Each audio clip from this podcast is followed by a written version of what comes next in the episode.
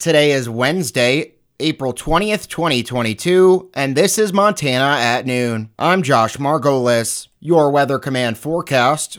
For the rest of your Wednesday, windy, cooler, and cloudy, highs 40 to 45, northwest winds 20 to 30 miles an hour. Tonight, mostly clear in the evening, becoming mostly cloudy, lows mid 20s, northeast winds 5 to 15, shifting to the east after midnight. Thursday, breezy and mostly cloudy, highs 50 to 55, southeast winds 15 to 25. Thursday night, mostly cloudy, lows 25 to 30, east winds 5 to 15. Friday, mostly cloudy, 20% chance of rain in the afternoon. Highs 50 to 55. North winds 5 to 15. Friday night through Sunday, breezy and mostly cloudy. Lows 25 to 30. Highs 45 to 55. Sunday night through Monday night, partly cloudy. Lows 25 to 30. Highs 55 to 60. And Tuesday, mostly cloudy. Highs 55 to 60. A Havre man was arraigned in Hill County District Court on Monday based on allegations that he assaulted two officers at the detention center last month. Thane Michael Gray, 29, appeared in court virtually from the Gallatin County Detention Center and entered not guilty pleas to two felony counts of assault on a peace officer resulting in bodily injury. The affidavit filed in court alleges that on the afternoon of Sunday, March 13th, Gray assaulted two detention officers in the booking area. The affidavit states that one of the officers was repeatedly punched and kicked by Gray to the point of being unconscious with their face covered in blood. Injuries sustained included a concussion, contusions, and lacerations to the head, face, and neck. Gray was eventually placed in handcuffs and leg shackles by Havre police officers after being tased three times. Beaver Creek Park Superintendent Chad Edgar and local architect Becky Miller met with the Hill County Commission on Monday to discuss the latest on the project to stabilize Beaver Creek Lodge. Based off an estimate from January, the project is expected to cost somewhere in the neighborhood of $400,000. Edgar says they did not receive the federal grant they applied for, so they are working on finding other ways to obtain funding. There is about $120,000 set aside for the project via the park's capital improvements fund and a dedication from Friends of Beaver Creek Park, which is also holding a raffle fundraiser. Commissioner Mark Peterson said they back the project 100% and will look closely for a way to help fund it. If funding is secured, the project could still be completed this fall. Havre Elks Lodge number 1201 has announced that six graduating high school seniors are receiving scholarships. Local scholarship co-chair Brandy Kurtz says this year's local Elks most valuable students are Laramie Peterson of North Star High School, Lacey Maloney of Turner High School, Amaya Griffith of Big Sandy High School, Oliver Atkinson and Riley Pleninger of Havre High School, and Timothy Lane of Fort Benton High School. The winners advanced to the Montana State Elks Association competition, and Atkinson earned a state scholarship award. Student Applications are individually judged on scholarship, leadership, community service, honors and awards, employment, financial need, and an original essay. Turning to state news, the Billings Gazette reports that a woman has died after being mauled by dogs in Billings Heights April 8th. Melita Hain, 84, died April 16th from complications from multiple dog bites. The incident, which occurred on private property, remains under investigation. It involved three large mixed breed dogs. No arrests have been made at this time.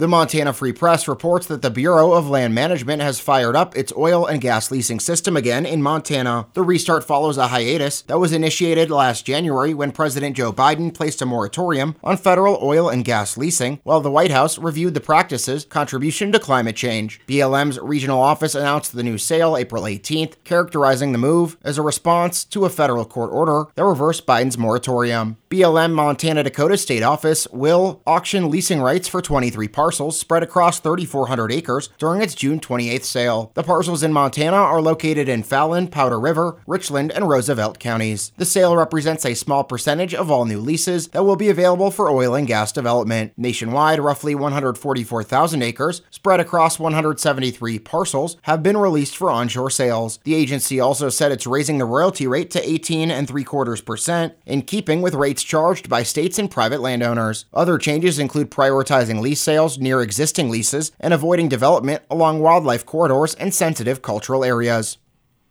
Montana Fish, Wildlife, and Parks issued an environmental assessment and decision notice this week that calls for the Buffalo Creek Yellowstone Cutthroat Trout Conservation Project to proceed. The environmental assessment was completed by FWP and the U.S. Forest Service. The project calls for biologists to remove non native rainbow trout from the Buffalo Creek drainage, which crosses the border between Yellowstone National Park and the Absaroka Beartooth Wilderness in Cooke City, Montana. The rainbow trout are the source of hybridization of Yellowstone cutthroat trout in the Slough Creek and Lamar River drainages in the park, one of the few remaining strongholds for the native fish. Buffalo Creek later would be restocked with native Yellowstone cutthroat trout.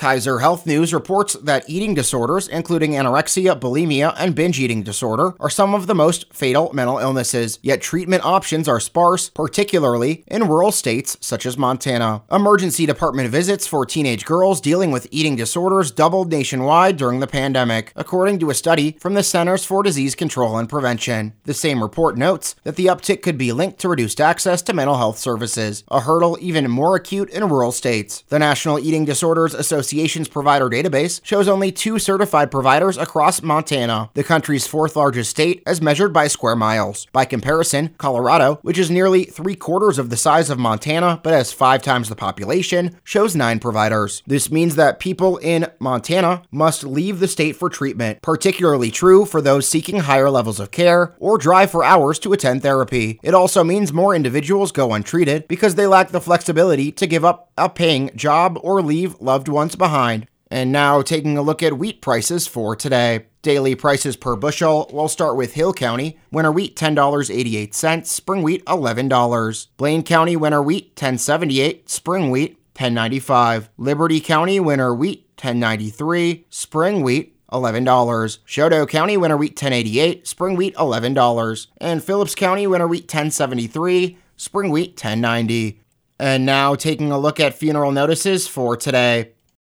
On Wednesday, April 6th, Gary Couch, a longtime Havre resident, passed away due to natural causes at Northern Montana Care Center. Cremation has taken place, and a celebration of life will be held April 23rd, 11 a.m. at Havre Assembly of God Church, 901 9th Street West, Havre, Montana, 59501. In lieu of flowers, please make donations to the Northern Montana Care Center.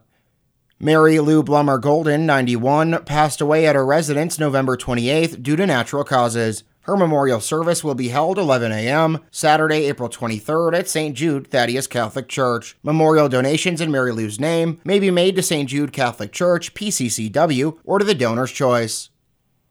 Beverly Lorraine Grass, 92, passed away due to natural causes at Peace Hospice in Great Falls Thursday, September 23rd. Cremation has taken place, and a celebration of life will be held 11 a.m. Saturday, May 7th at Benton Funeral Home. Burial to follow in Riverside Cemetery. In memory of Bev, please wear bright, beautiful colors. Memorials in her name can be made to Fort Benton Women's Club, Benefis Peace Hospice in Great Falls, Faith Bible Church in Fort Benton, or to an organization of one's choice.